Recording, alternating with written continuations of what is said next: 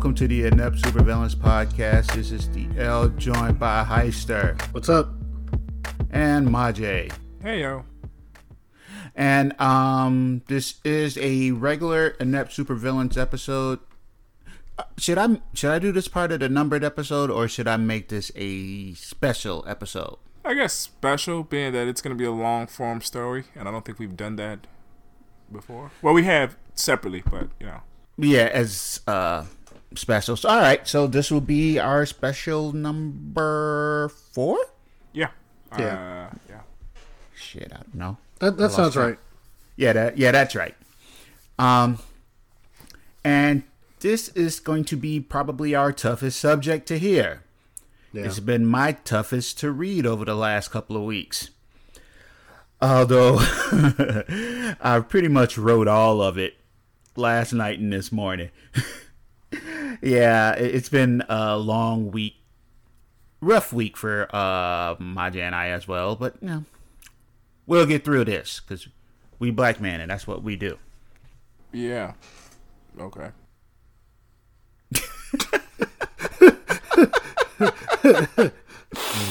Yeah, let's get some laughs in because this is going to be rough.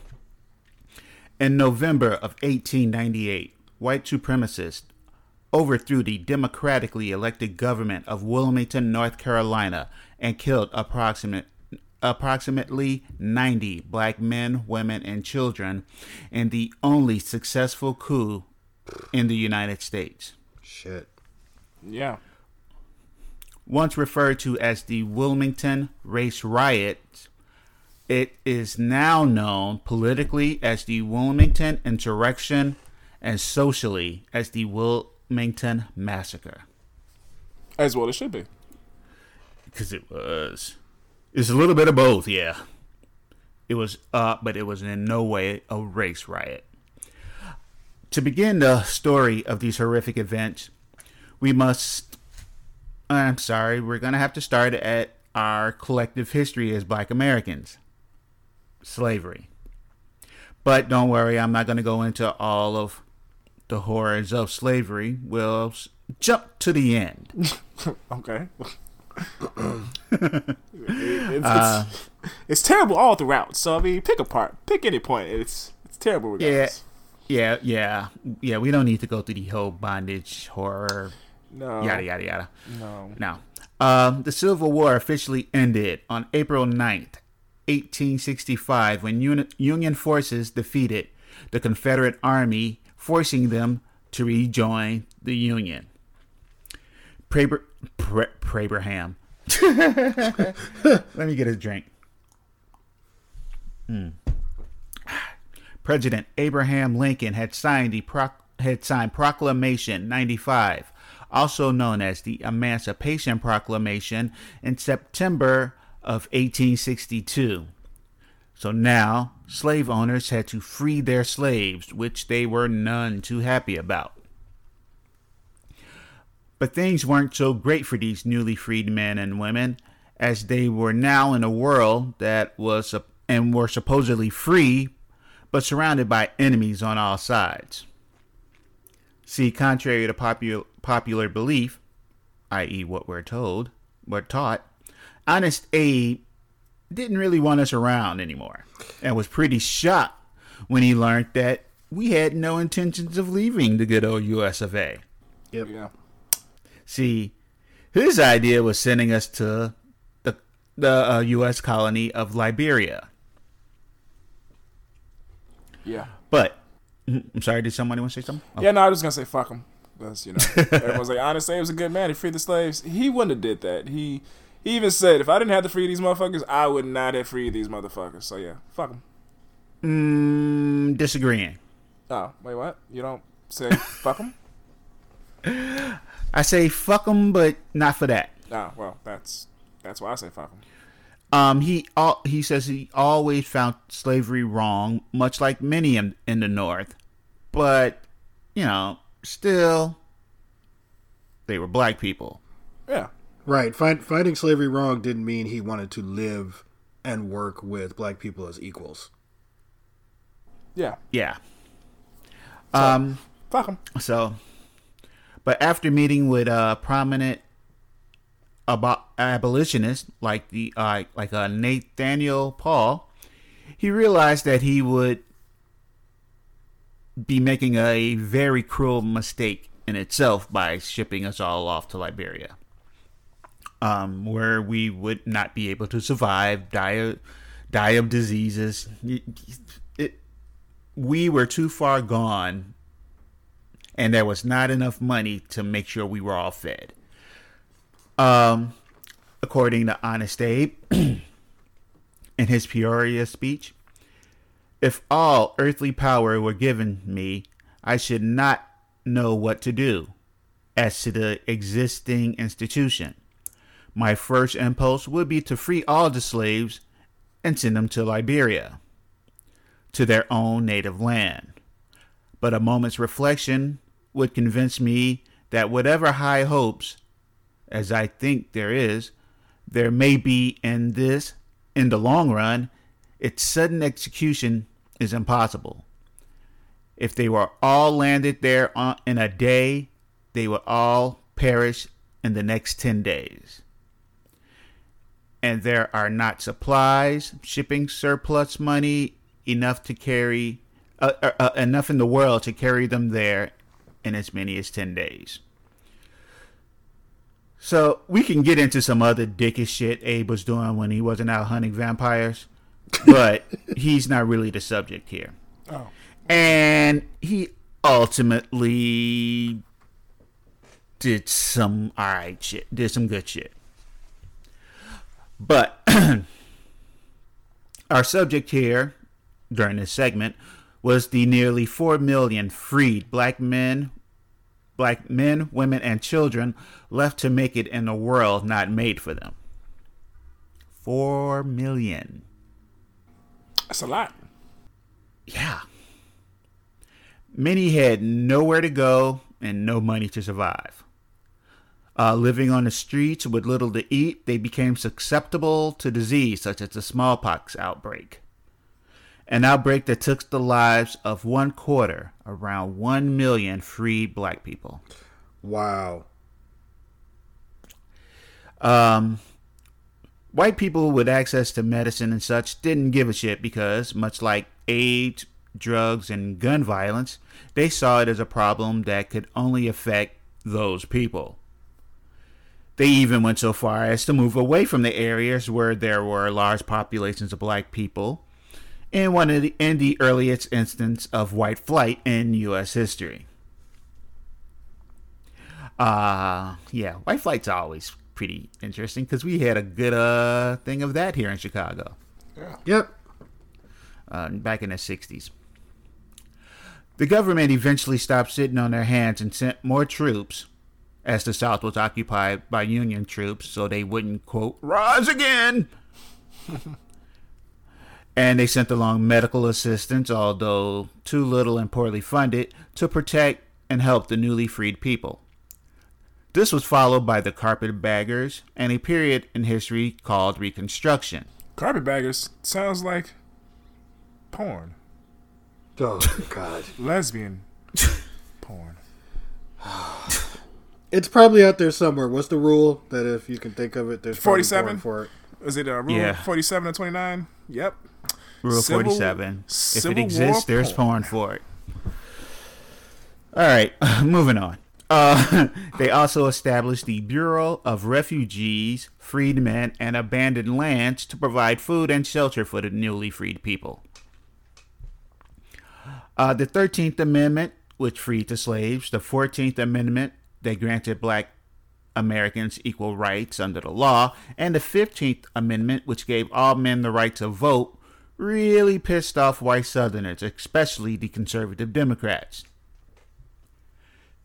Confederate Democrats were taking, uh, taken out of political power because, well, they tried to ghost the Union. they tried to take their their states and leave and form their own shit. But they lost the war, and the Emancipation Proclamation ended any support or recognition they would get from Europe. You know, because Europe did not support slavery. Much Right. like the North, they didn't support slavery, but didn't exactly see us as equals and desirable to be around. Yeah. Because, you know, Europe, slavery, not a good look. And they commit genocide regularly. On a regular basis.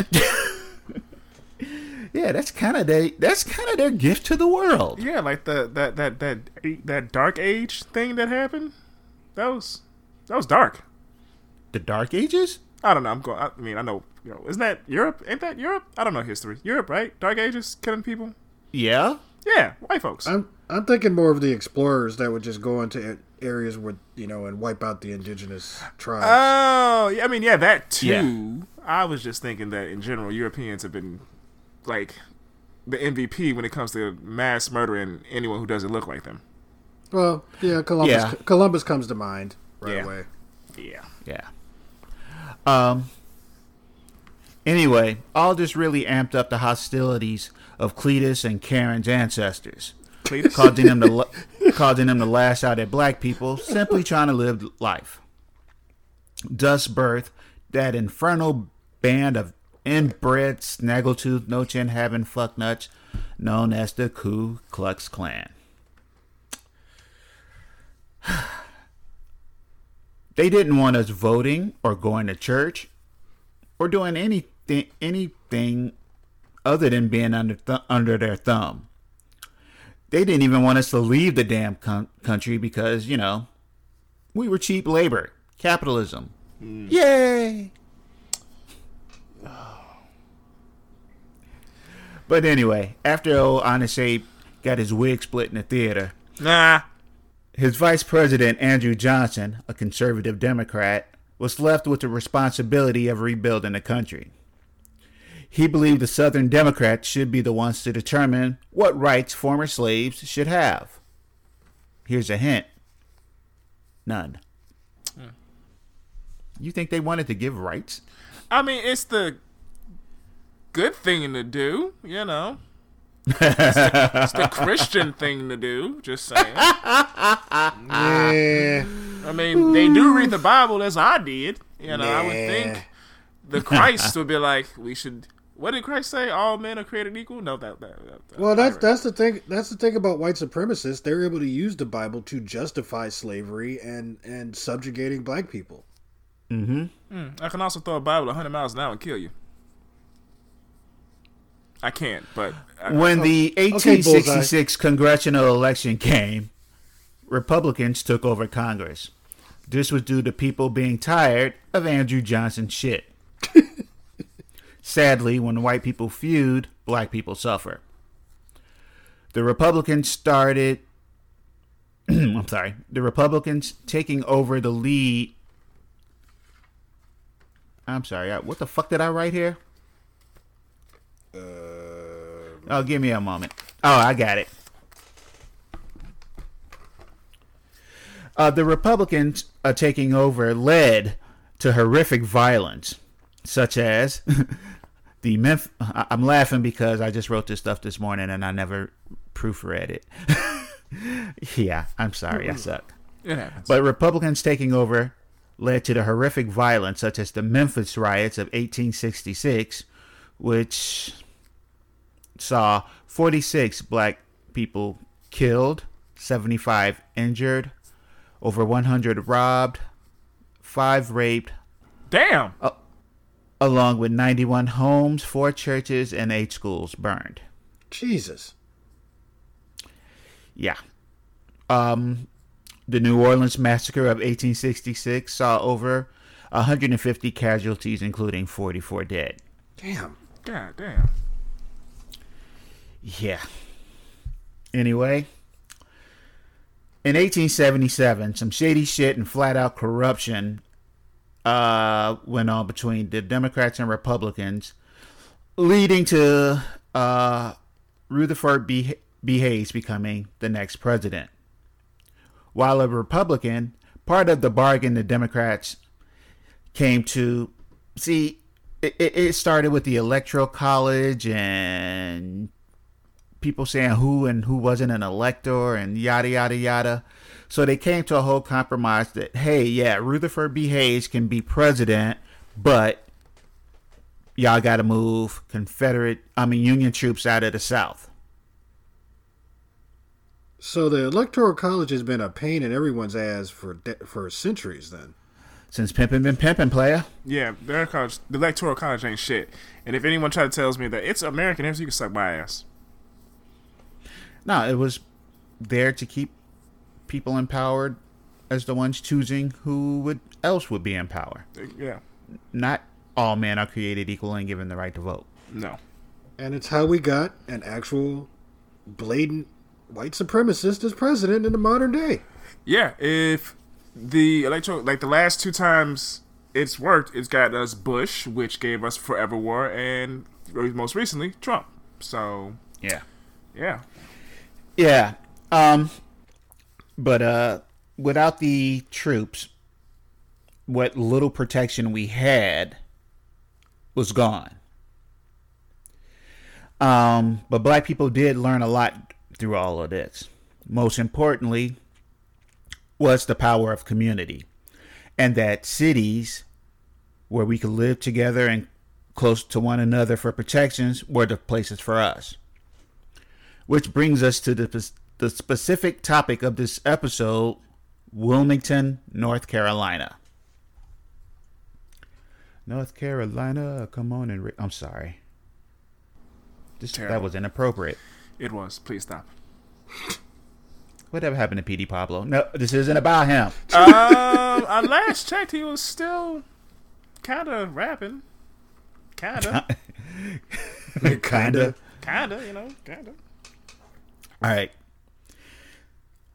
In the 1860s, before the Civil War, Wilmington was the largest city in North Carolina. It had over 10,000 residents, which we don't see as a lot today, but it was a lot at the time, and most of them were black, who worked at its busy docks and as servants, laborers, and, and so forth. After the war, this number increased, and these freed men and women brought their skills as carpenters, mechanics, plumbers, wheelwrights, blacksmiths, and even jewelers. Uh, people, black people, went from being just the servant and server class to uh, actually being skilled uh, business owners and laborers. Especially after you know, you know, they're rebuilding from a war. They were in demand. Were one of you about to say something? Uh, no, No, not me. Okay. During the 1890s, black people owned 10 of the city's 11 restaurants, 90% of its 22 barbers. They owned markets. They were boot and shoemakers, tailors. Uh, the f- country's first daily black owned newspaper, the Daily Record, was there, uh, which was owned by uh, brothers Frank and Arthur Manly. They even held elected positions in government as members of the Republican Party. But it must be said that for the population of North Carolina and Wilmington, they were grossly underrepresented. Uh, black people made up 55% of the city's 25,000 citi- citizen population and only held about 10 spots. The highest of which were aldermen. There were like three of them. But, like, say they had a circuit court judge, uh, a couple of police, some fire guys, other um, postmaster. But ultimately, yeah, not a lot. But despite this economic power, they own practically no property in Wilmington. Under 8% of the pro- property in Wilmington was owned by black people.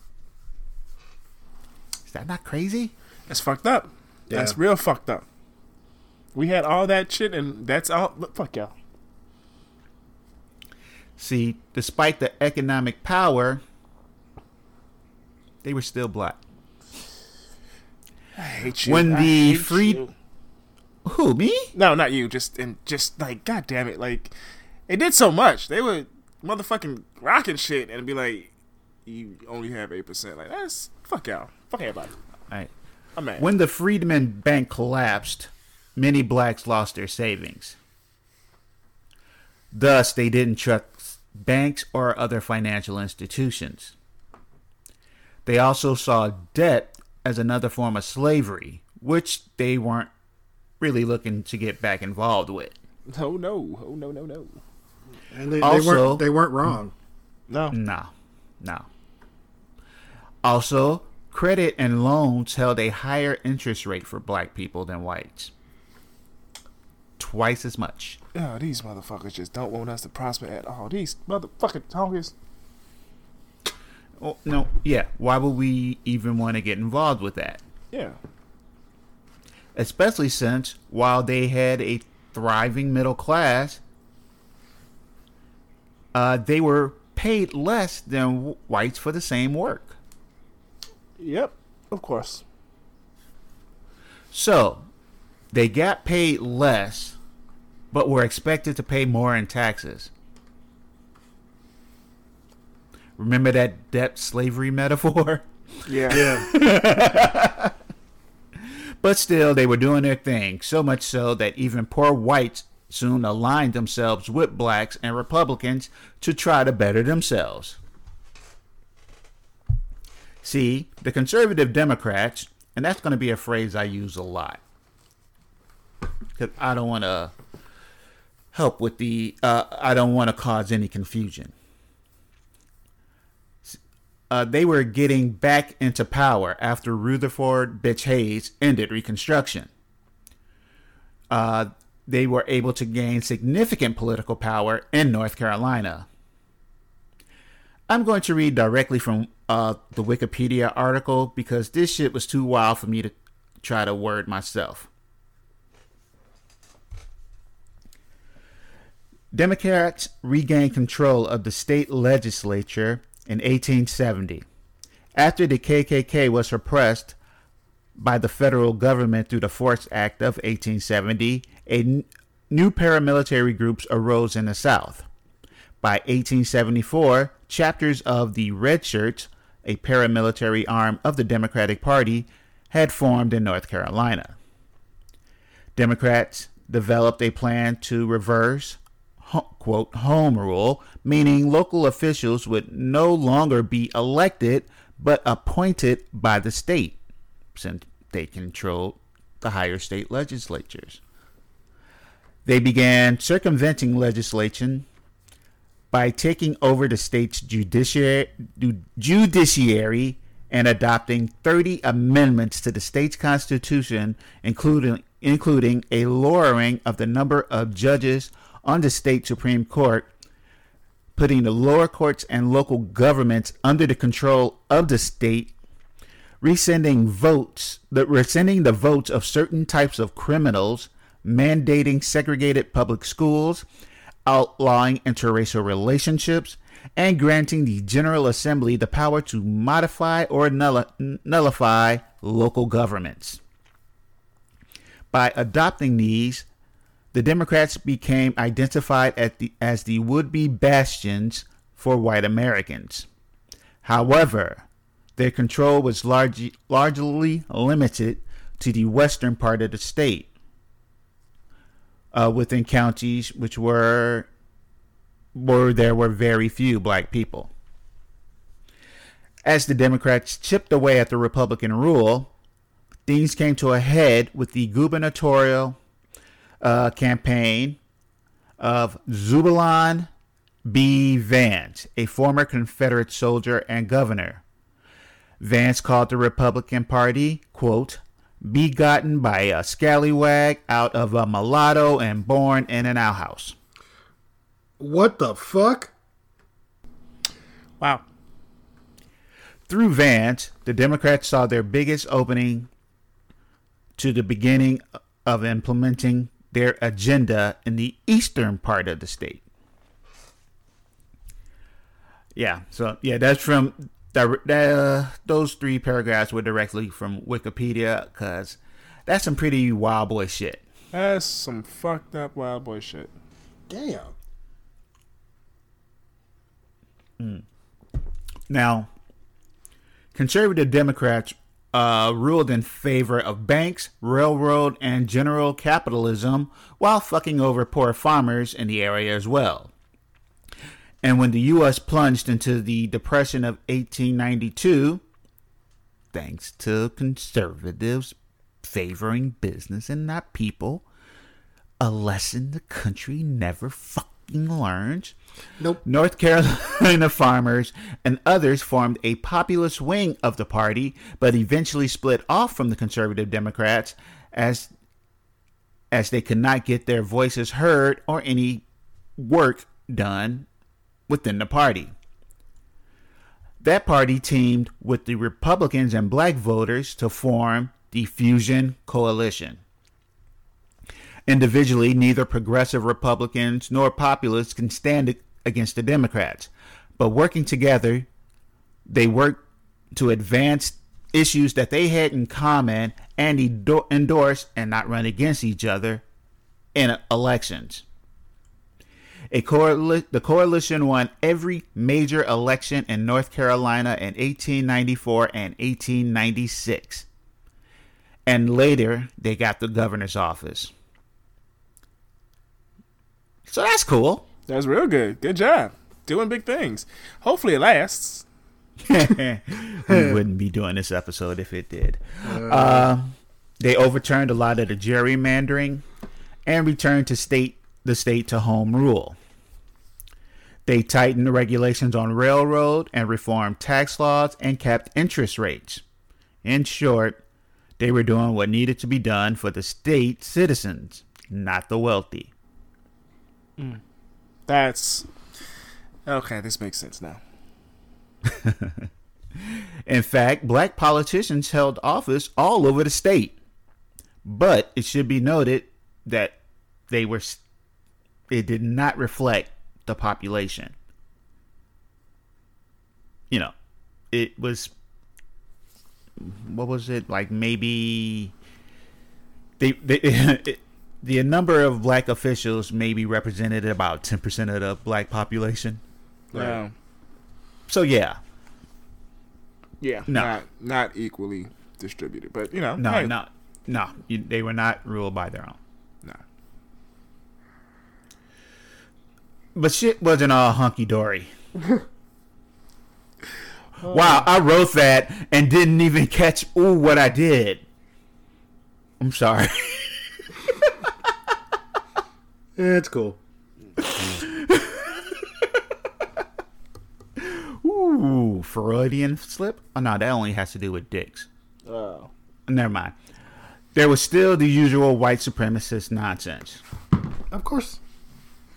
But with the economic and little but they had it political power, black people in Wilmington were living relatively peaceful lives. Hope it lasts. Well, Yeah. You know, Oh god. but they were living on a powder keg. Oh god. Yeah, it's yeah. It just it just sucks 'cause we, we we know what's gonna happen and it's like it seems like a good this seems good going all of it. Uh, it's going good so far. Real good. And, and Yeah. Yeah. This is how you build a striving soc- uh, striving society. Or a good horror movie. oh god. All right, rich white people weren't happy. Are they ever? No. Even though black people were the majority in Wilmington, they only paid 400,000 of the city's 6 million in taxes. You know, because while they made more money and owned more land and set up a system that black people couldn't or it was difficult for them to own land and couldn't make any more money, they found this shit to be unfair. Oh, okay. Meaning the white people didn't really want to pay taxes. Yeah. Anybody catch any ongoing themes that we still deal with today? It seems Yeah. like we're telling the same goddamn story. It's it's it's white people seeing equality as oppression. Yeah. Yeah. Also, since blacks held a little po- power in the city, the rich people couldn't change tax laws to make us pay more. See, when re- Reconstruction construction ended, black laws or Jim Crow laws started going around the South and parts of the North. Did you know that Illinois and Indiana wanted to be all white states? I Nigga think sucking I, dick. I think I knew that about Indiana. Uh, yeah. Yeah, I knew I knew Oregon uh, wanted to be in Montana. They Aren't they? Montana. no, I don't know too many brothers in Oregon or Montana. Portland, Oregon. Ah, the Trailblazers.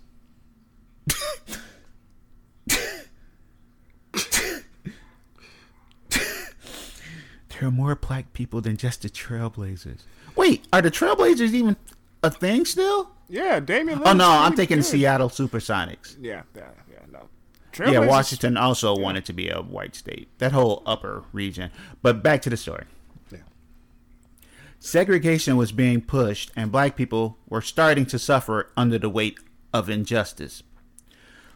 Like when I mentioned the New Orleans massacre, which took place in a state where black people were the majority. In Wilmington, black people, despite everything, were thriving, and as such, wouldn't allow a black tax, and our allies would not allow unfair tax to affect poor whites as well.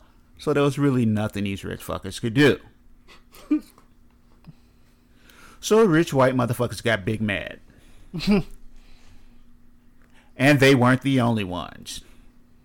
Poor whites who lacked the skills to compete with the cheaper black labor were upset too. It sounds familiar. Black workers did the jobs better and at a cheaper rate. So how could how could they compete? This wasn't fair. This sounds real familiar. Yeah. What's, fu- what's funny is they learned these skills as slaves. Ah, that's Whoops. That yeah, when you say it like that, that's No, no, no. They're upset. Be- this is just ridiculous. yeah. Like you're mad that we got skills that you forced us to learn that you didn't do because you couldn't do it because you can't work in the sun, and now you mad that we do it better than you. So you big big man, man, fuck you, Caucasian. Well, Crackers. these were also positions such as plumbers, jewelers, and a lot of other pe- positions, not just working in the field. They actually had skills. They were the best shoemakers in town. They were the best barbers. Still are. Yeah. So conservative Republicans found themselves losing ground to the Fusion Coalition, and since their economic policies wouldn't bring white supporters back to them, they found out a way that would, bringing them all under the banner of white supremacy.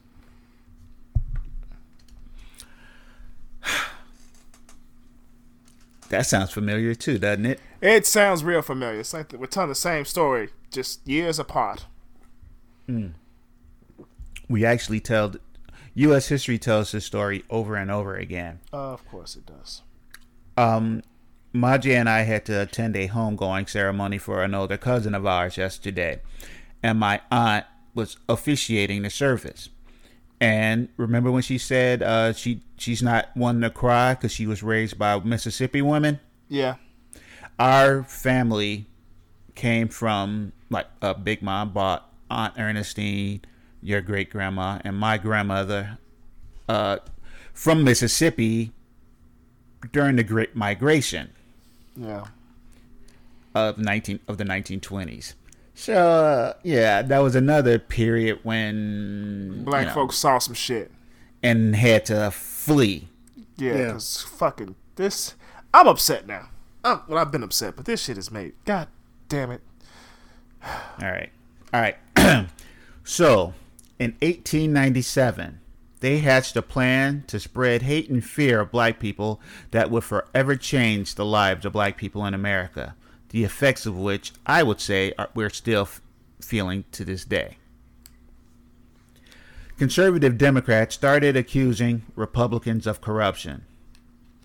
While there was the usual political nonsense, the corruption they were speaking of was spending money on schools, prisons, and other social needs. Ah. Does that sound familiar? Yeah. Yep. Medicare, Medicaid, what? Entitled. Prisons, we can privatize those. They also leaned heavily on racism, saying black people were untrustworthy and uh, accused us of being and, and having us being able to vote and hold political positions was a form of corruption in itself. Oh my god. At statewide, the conservative Democrats pushed a relentless white supremacy campaign, painting black people as a threat to white people and the virtue eh, to uh, uh, as a threat to white people and their virtue, and that white people were in danger if they suffered to live under quote Negro rule. Go ahead, let it. Go ahead, let I'm, it. I'm just laughing because I mean I remember. It just sounds very like when I'm listening to like people talk about uh, when Obama was president. I'm like, Mm-hmm. exactly. I'm like y'all, y'all lived under a black person rule. We lived so much worse. Like, no, y'all fucking didn't. But I digress.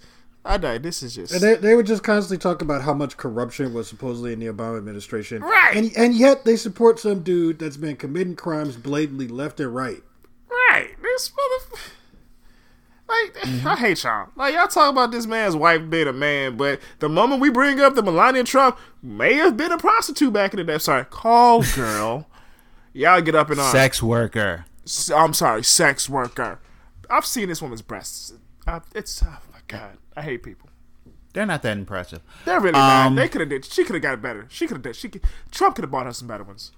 Although it's it's weird to not not to get us even more off the topic, but it's weird to see her like 10, 12 years ago or however long ago it was because she looks completely different. Yeah. Like she doesn't look as android like as she does now. Yeah. No, she looked human back then. Um, now, this wasn't just some word of mouth or small leaflet campaign. This shit was a full on conspiracy involving a whole bunch of white motherfuckers. One such group was known as the Secret Nine. They uh, named, since it's not so secret now, is Hugh MacRae, J. Allen Taylor, Hardy L. Fennell, W. A. Johnson, L. B. Sasser, William Gilchrist, P. B. Manning, E. S. Lathrop, and Walter L. Parsley.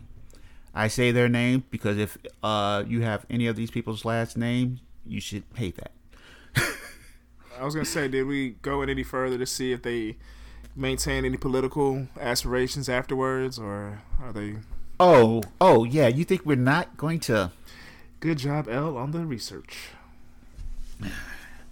Their goal was to bring Wilmington back under conservative Democrat rule. The newly elected Democratic State Party chairman, Furnifold Simmons, That's a dumbass name. The fuck? Isn't that part of an airplane wing? yeah, that's where they hide the uh, furniture at in the airplane. The Furnifold. Um, he was tasked with developing a strategy for the Democrats in, to win the 1898 campaign.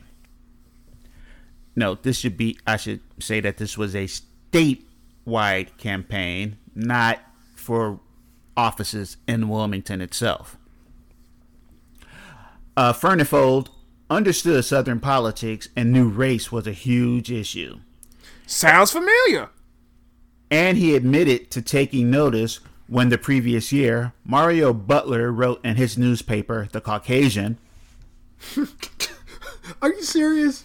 yes, Sounds, sounds like a. Ah, I can't even say it. there is but one chance and but one hope for the railroads to capture the next legislature, and that is for the nigger to be the, to be made an issue. I hate him. I hate him so much. He knew that pushing race would override all political issues, even the financial ones. He began working with the Secret Nine, who who uh, brought the funds and the political and social connections, and they created a strategy called Write, Speak, and Ride. The former would create propaganda, the middle would speak it, and the latter would ride around on horseback looking tough and shit. Okay. Yeah, you know, so if while the speaker's speaking, if somebody said something to him, the big dude on the horse would come and scare him or whatever. Oh. I wish you Yeah. were bringing this to modern times, because there'll be a bunch of black dudes like, I wish that motherfucker on that horse would come near me. They'd bring that motherfucker down and take his horse. And I'm just upset. I just want people to get injured. And He also had Tom Jarvis relay a promise to quote lar- the large corporations. If the Democrats won, the party would raise would not raise their taxes. So they're on board. ah, yeah, well, I'm with it. Simmons got the editors of the Raleigh News and Observer and the Charlotte Observer and other Democratic supporting publications to publish articles and cartoons portraying black people as incident, ill willed, and disrespectful of whites, corrupt, unjust, and looking to soil the virtue of white women. Which is, well, besides the last part, completely untrue.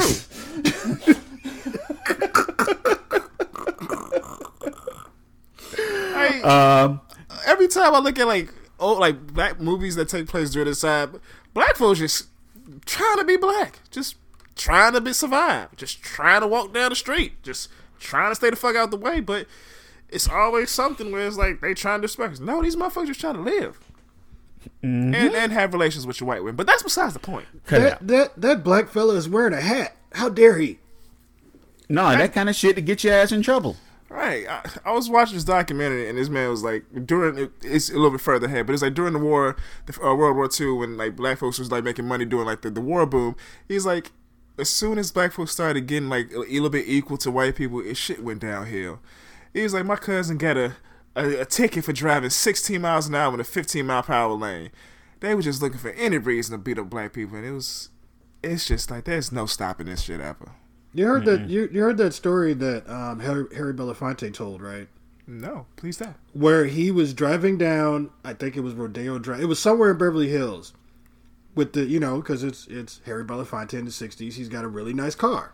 He got he got stopped, I think, virtually every five feet by cops because they were just harassing him. And it was like, "Are you sure this is your car?" It's like, "Yes, it's my car. Here's my license. Here's my registration." And they would just keep stopping him to the point where he was just like, you know, where he wouldn't want to come back because they didn't want they didn't want him there. Okay. Now,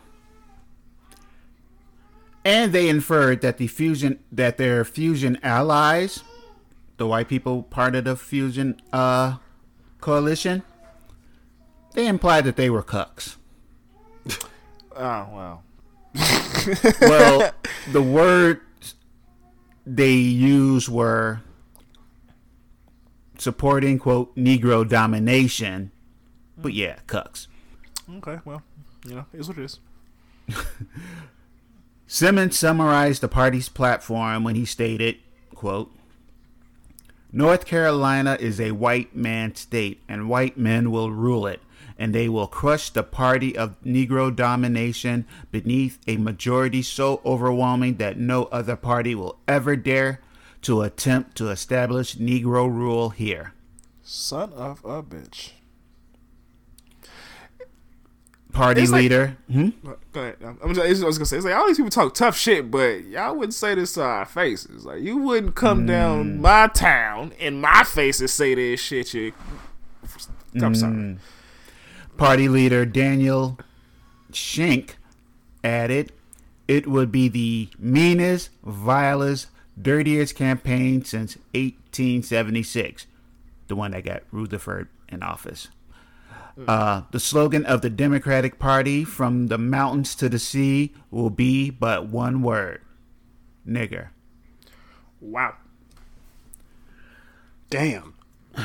Through all of this blatant hate, fear mongering, and racism, the conservative Democrats referred to themselves as redeemers.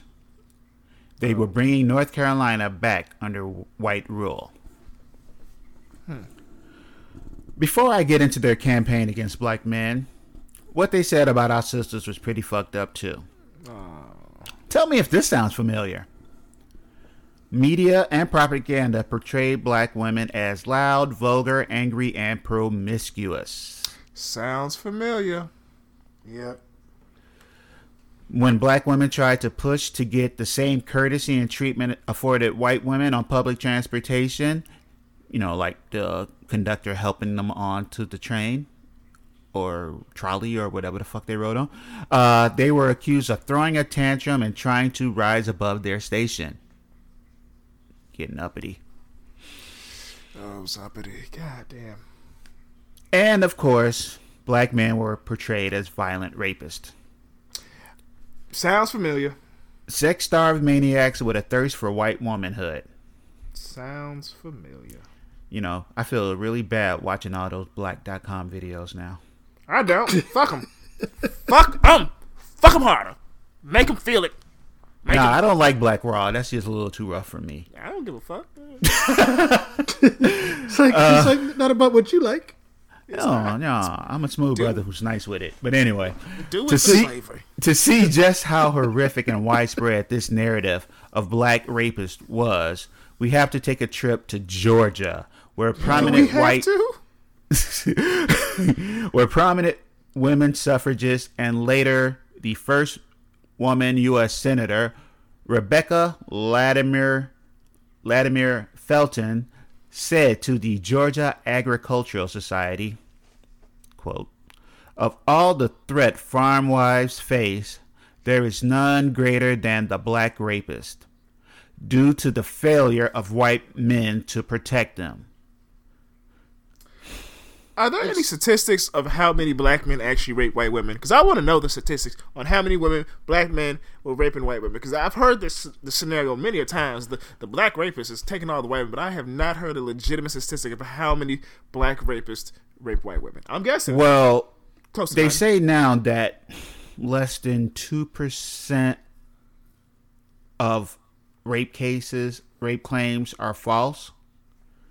So back then it had to be considerably less.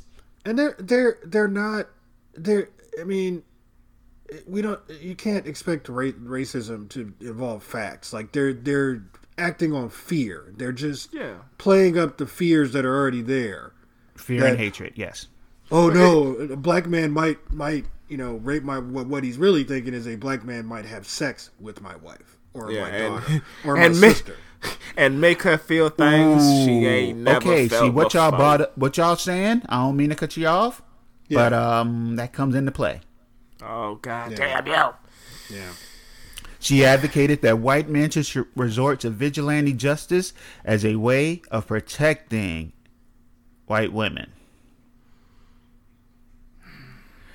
Quote, when there is not enough religion in the pulpit to organize a crusade against sin, nor justice in the courthouse to promptly punish a crime, nor manhood enough in the nation to put a sheltering arm about the innocence and virtue, if it's need if it needs lynching to protect wom- woman's dearest possession from the ravening human beast, then I say lynch a thousand times a week if necessary.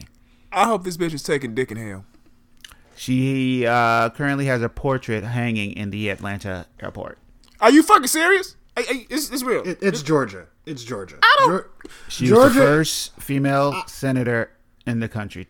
I will will burn put the fucking airport down. Georgia is even more Bible Belt than the rest of the southern states. That is that is like they make other southern states look at them and go, "What the fuck?" Georgia, Georgia is rough. Push Yeah, Georgia was the state where for a while they couldn't sell sex toys.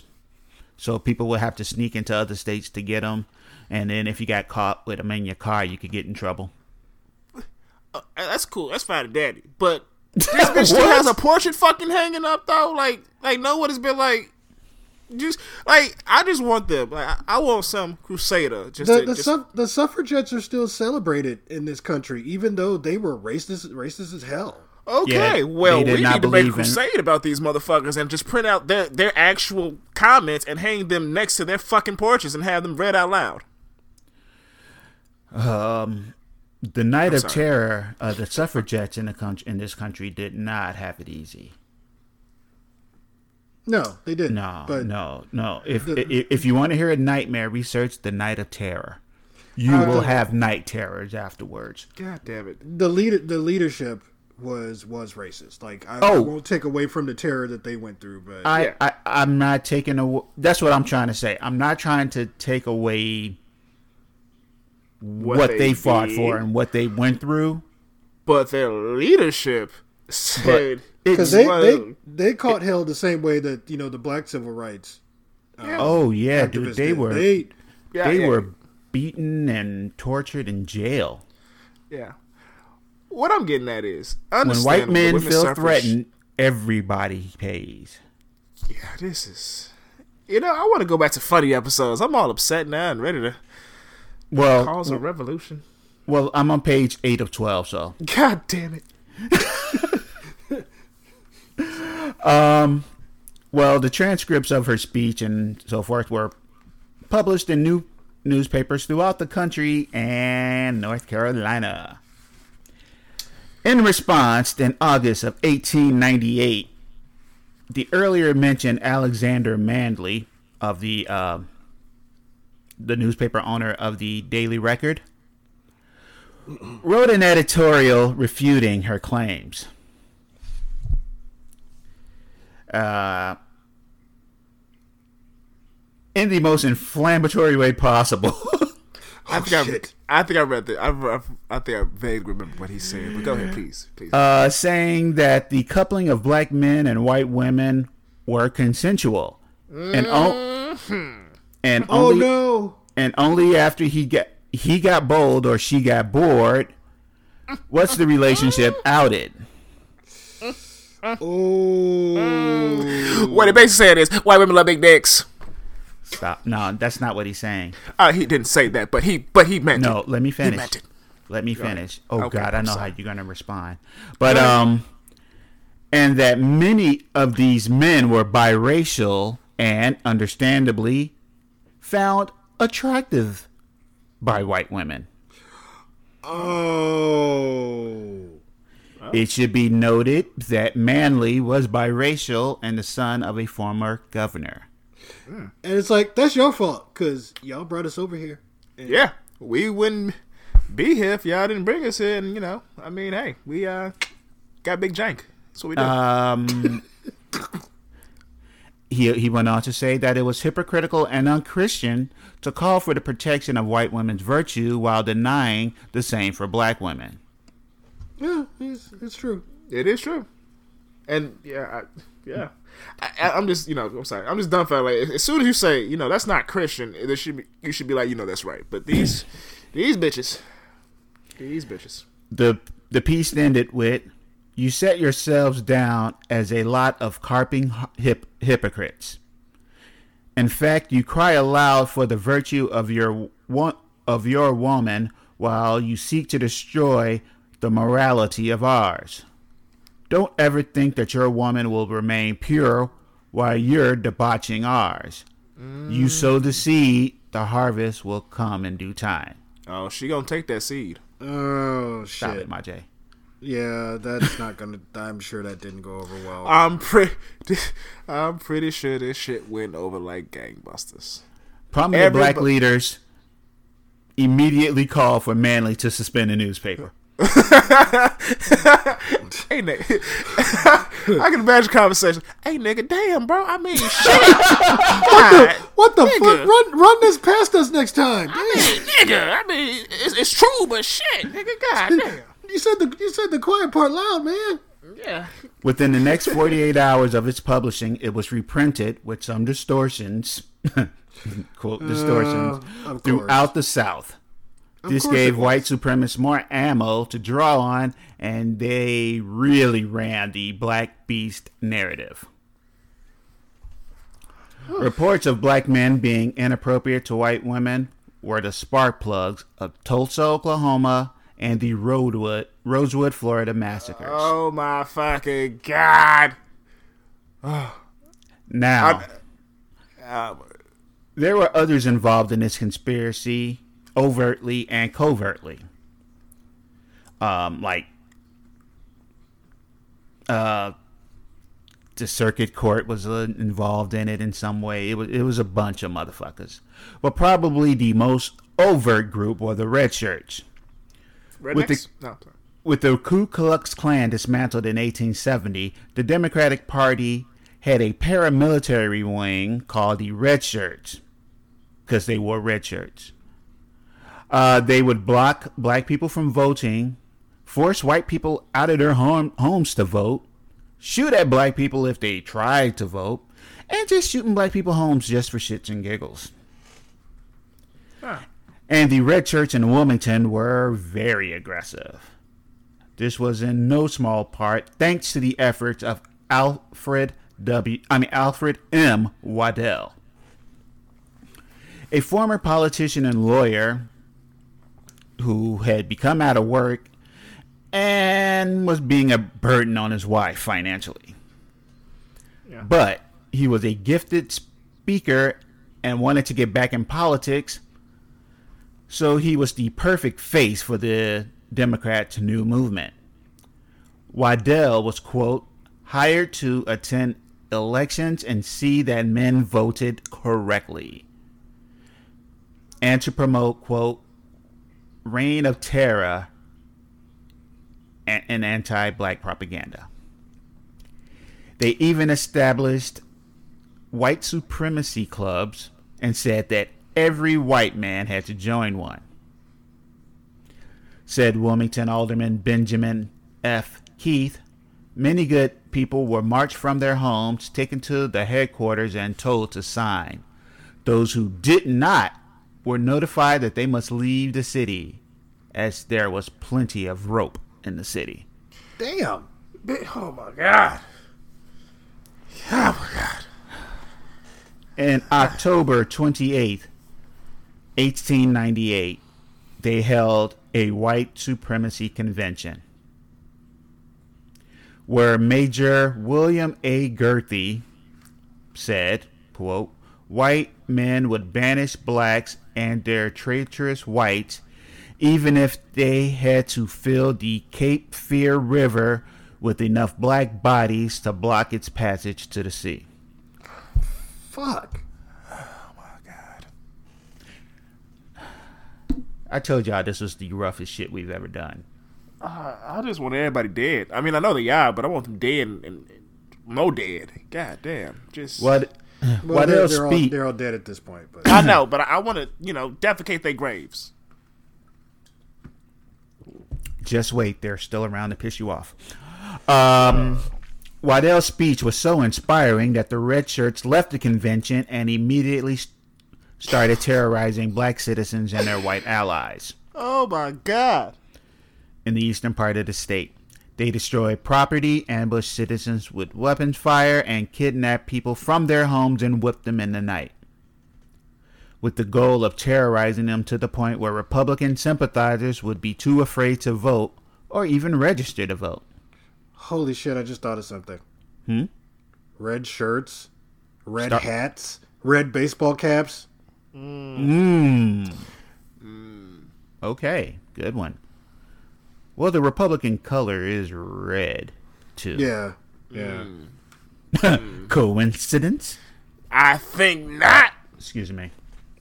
Leading up to the election, the red shirts would hold parades where they would march with white women to show other whites who and what they were fighting for. You see these f- these fat butts? Stop, stop it. Okay. Now, every white person in town knew what was coming. Dude, they started this campaign a year. The earliest meetings about this shit were like October of um uh, 1877. We are now approaching November in November of 1898. a year this shit has been going on. So, now with every white person in town, they knew what was coming. So that information had to get back to the black populace. Yeah. It had to. Either some drunk white person to spill it or a sympathizer go, hey, yo, some shit's coming. it, it, it, it, you don't, that's way too many motherfuckers to be trying to keep Yeah. a secret. Yeah, I'll just laugh because I'm just like, hey, hey, my brother, hey, yo, my brother, listen, listen. It's just, god damn, like, oh my god, this just, and I'm upset. I'm upset. Just, Yeah. Some, you the one that told me to do this. I thought it was not, you know, I mean, yeah, but you know, I didn't know all the details. I just thought we was gonna talk about the day of. I didn't know we was gonna go back and talk about all the shit. And now, you know, I didn't know we was gonna talk about women's suffrage bitches talking about niggas and shit. I thought we were just gonna talk about, you know, the white man and evil. But this shit is evil, evil. Like, Can I continue? hurt. Yes. Some black leaders told people to stay home while others told them to get out and vote. Bl- black people were blocked from buying guns by whites who owned all the gun stores. Uh. So all they had were service weapons they had left over after serving in the Civil War. Whites, hmm. however, purchased a Gatling gun. Get Oh. the fuck out of here. Shit. On election day, black men and many Republicans stayed home. Red shirts literally shot at people who came to vote. Even the governor almost got lynched by the red shirts when he came down to tr- to try to calm the situation down. They were waiting and tried to get his on his train and drag him out. In the end, the conservative Democrats won with what later historians would find was way too many votes. Of course. Well, of course. Yeah. Uh, areas that were all black, all the votes were for Democrats. Of course. That shit wouldn't have happened. The thing was, this was at a, like I said earlier, a state level election. So the Fusion Coalition's candidates in Wilmington were still in power. Good. The following night, Democrats charged Waddell and his, quote, committee of 25 to, quote, directing the executions and provisions of the, res- the resolution. Let let me replay that. Direct. They charged them with directing the execution of the provisions of the res- resolutions of, I shit you not, the White Declaration of Independence. In short, it states that the founding fathers never meant for white people to suffer under Negro, Negro rule. Would, would, wouldn't the Declaration of Independence be the White Declaration of Independence? Because that shit didn't do anything for black people either. The first order of business of this shitty committee was shutting down the Daily Record. The shitty 25 ordered 32 prominent black citizens to the courthouse, read them that declaration of white nonsense, and ordered them to shut down the paper by the morning and banish Alexander Manly from Wilmington. Yada yada yada, that shit didn't happen, and Manly had already skipped town without anybody knowing. Yeah, cause fuck yeah, I'm getting the fuck out of Dodge. I would have skipped town right after I published that shit. Like, mm. guess what? Mic drop. I'm out. Gone. So, not getting what they wanted, Waddell and over a thousand men went and torched the place, the, the printing press itself. When they finally let black firefighters near the building, they had to put out the blaze, surrounded by armed, angry white dudes. Man, fuck that shit. Listen. I'd have stood back like, listen, not today. And I'd have took my shit off and walked home because now nah, couldn't do it. Well, they had to put out the fire before it spread to other black residences and businesses. Elliot, you must not know me. Weren't you just saying they won't say shit like this to your face, but here to go know, into your face? If I'm And you already like, I'm surrounded, if I'm already surrounded with motherfuckers with guns, and I all I got is a, a, a one shot, ball and bear and gun. Uh, look, I lost his battle. But These were the firemen. ball. These didn't have. These dudes didn't have guns. Yeah. Look. Okay. So, gone. Going for home. Um, rumors started to spread that a group of armed black men were gathering near the armory. Um, the white mob went and confronted them, which eventually led to a white man named William Mayo getting shot. Mayo- mayonnaise, really? Yeah. Yeah, somebody popped Billy Mayo. Ah. We joke, but that's when the fit really hit the shan. Yeah. The armory chief had called the, the governor for orders and help. Other cities from around the state and other states offered to send help. But they weren't coming to protect the black people. Oh, I thought they were. I thought this was a, a wholesome ending where they were gonna No, protect the people who No. needed protection. no. The governor ordered the light infantry to preserve the peace, which meant they went out and helped the white people. The Helping Gatling. What exactly? Here he comes. Oh my god. So the armed mob, the light infantry, police, the Gatling gun, and a second large gun from the Navy stormed the black neighborhood of Brooklyn. They fired indiscriminately into churches and homes. It was a lie that churches were storing guns and arms. Wait, what, what? guns? There were no guns and arms. Yeah, I, I mean, uh, yeah, okay. Women were strip searched and many black people were killed. More troops were sent in, but guess who they helped? Many black people fled their homes to hide in the swamps. With the election, with the elected politicians, oh, I'm sorry, the elected politicians were then at gunpoint run out of town, and so were the black leadership of Wilmington the white supremacist conservative Democrats then held a sham of an election where Waddell was named the mayor of Wilmington, and a bunch of his other people all got positions throughout the city. The estimated death toll of the Wilmington black population is around 100. So many black people fled or were banished from the city that black people were no longer the majority. Their white allies were branded as race traitors and were also banished.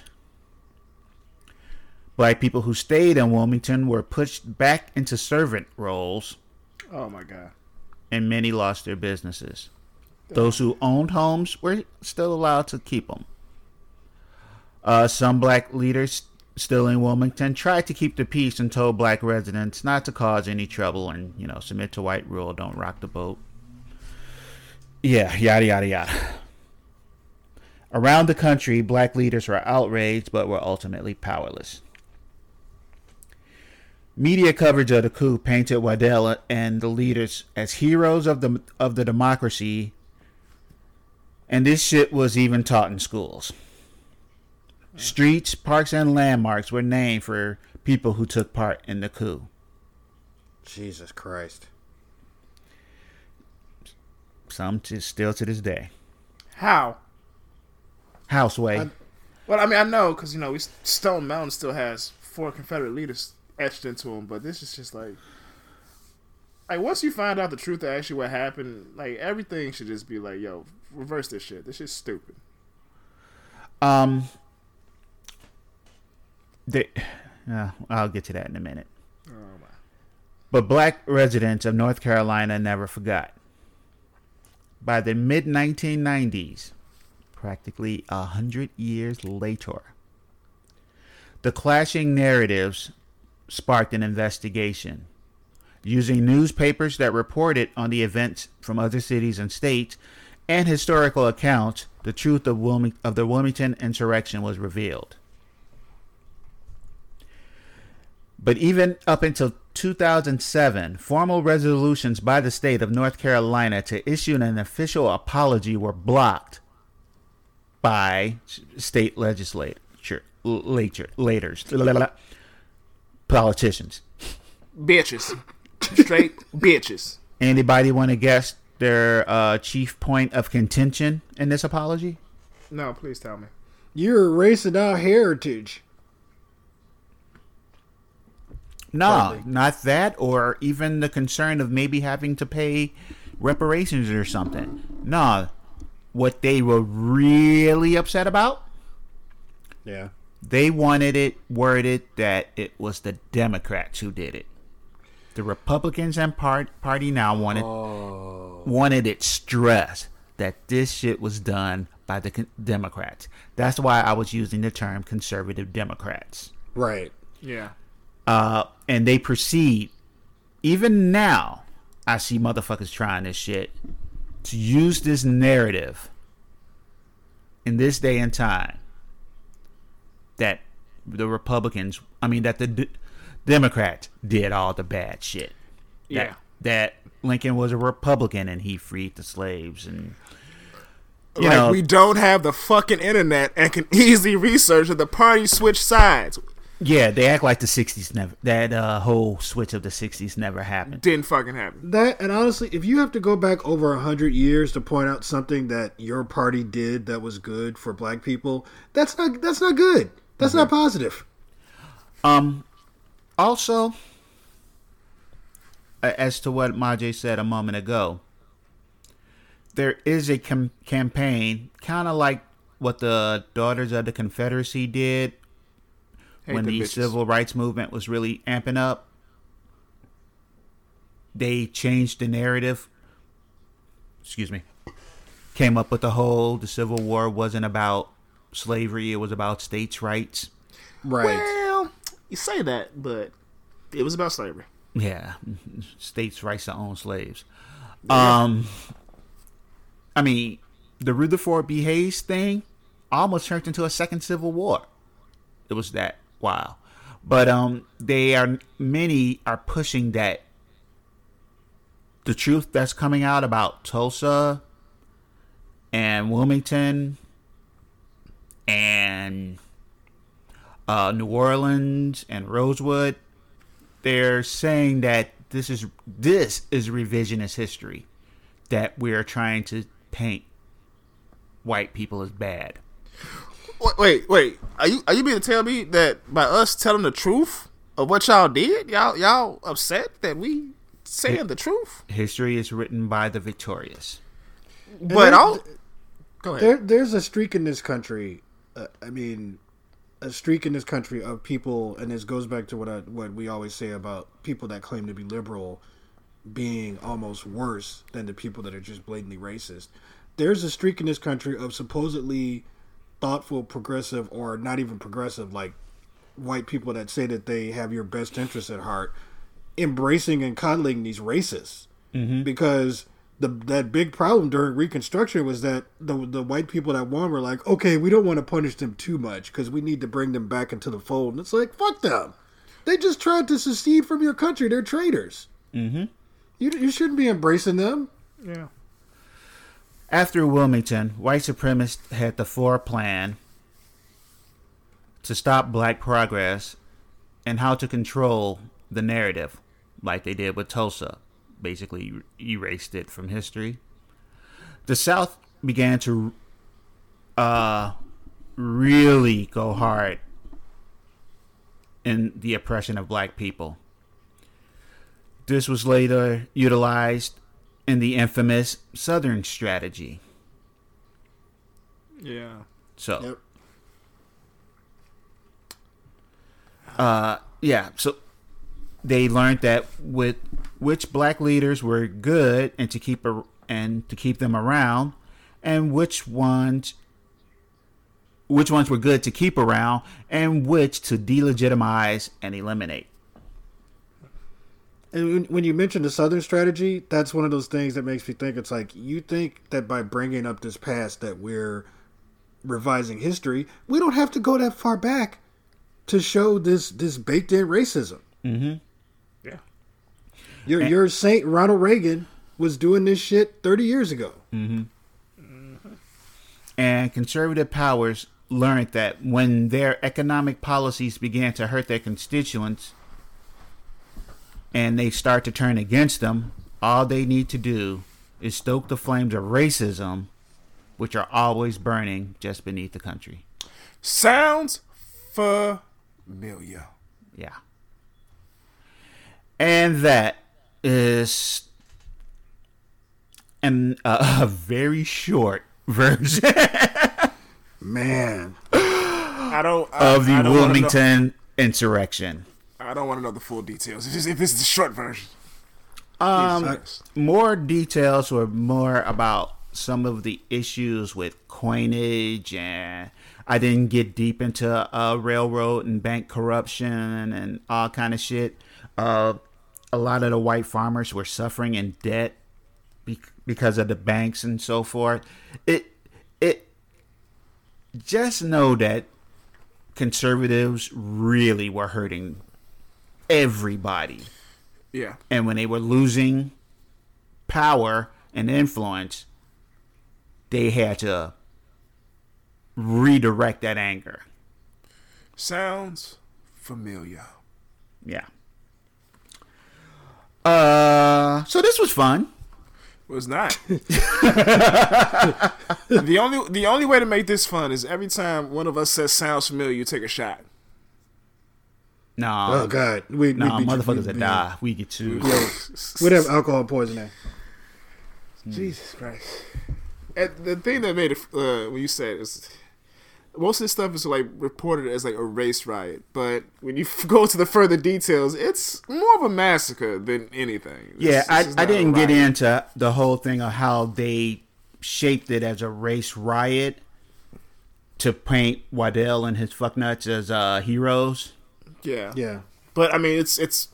I mean, we kind of figured that was going to happen because all these are considered race riots, and they're not riots; they're all massacres. and it, it's not like it stopped there because we just saw that play out again and again, like into the 20th century. Yep. Yeah, we, that shit played out. like you even you even mentioned Rosewood and Tulsa, and also Louisiana.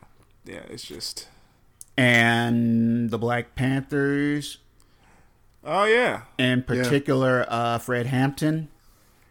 shot that man in his bed with his pregnant woman.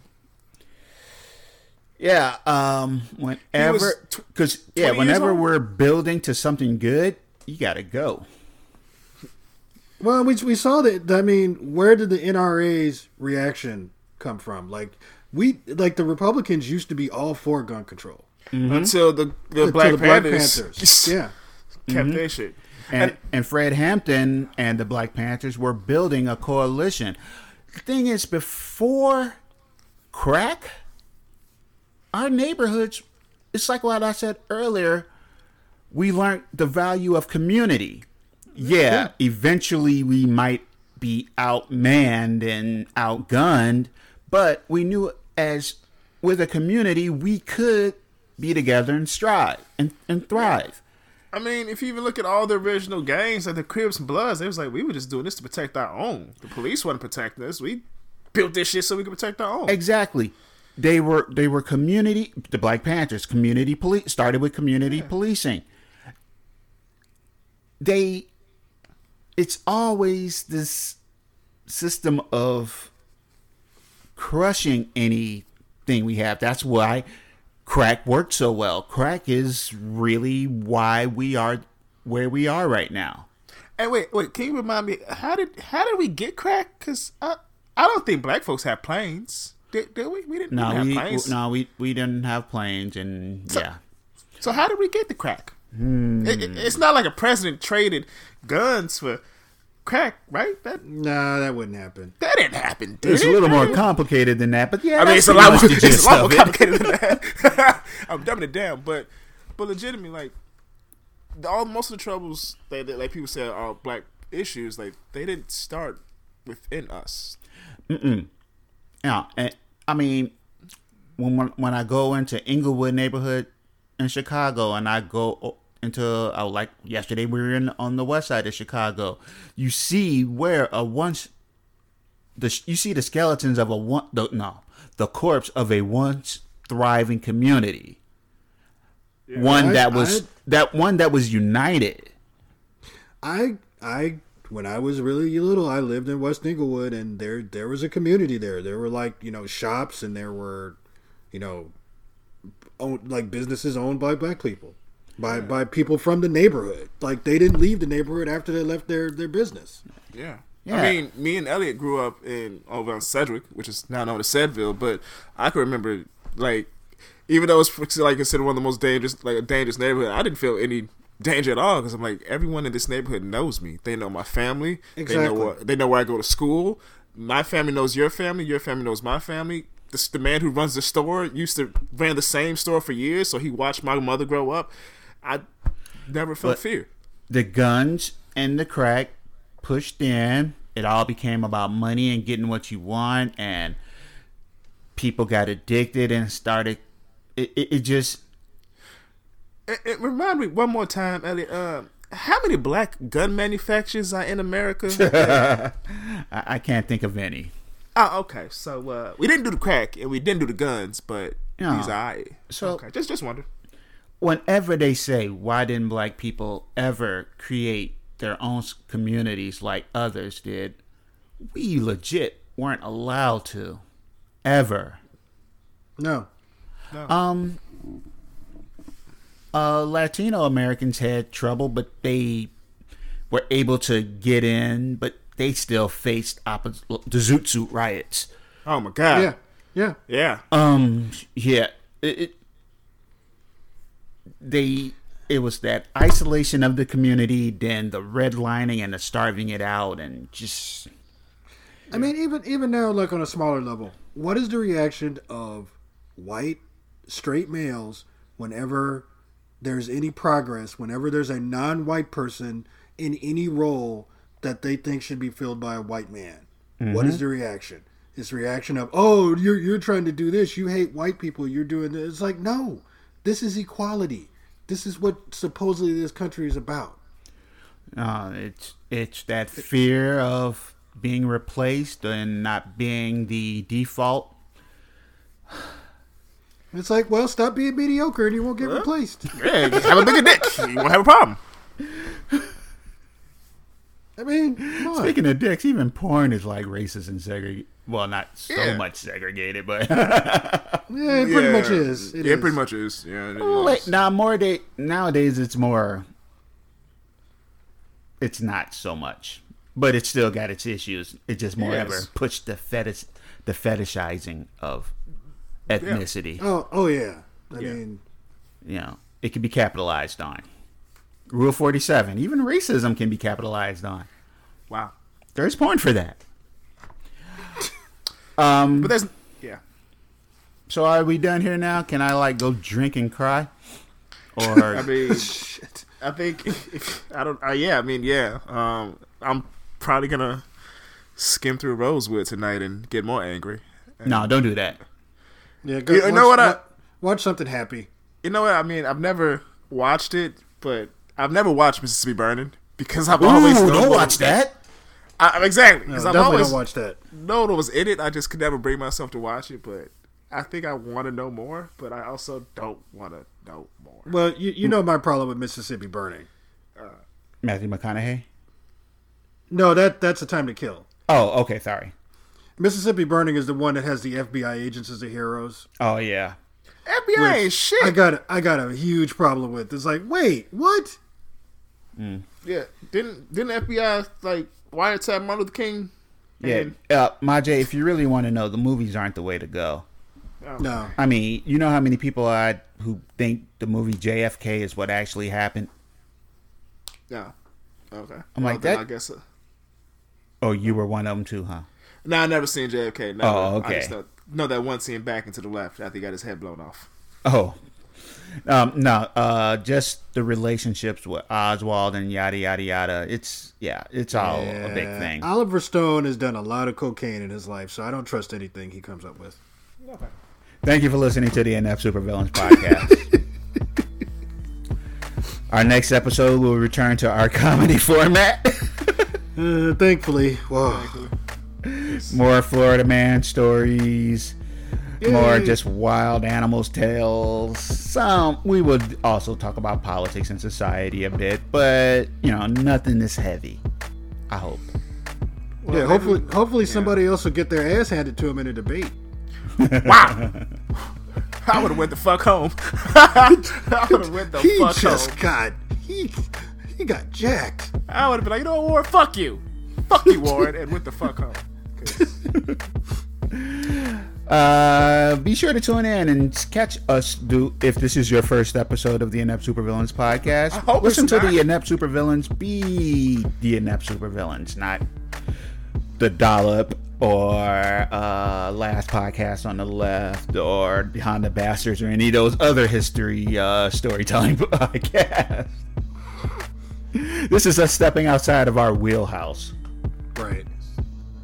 We're but I did enjoy it. I did enjoy it. Yeah, yeah, yeah. I, I'm I'm glad this is done because I've read and watched way too much fucked up shit. Thanks for listening. Peace and be safe.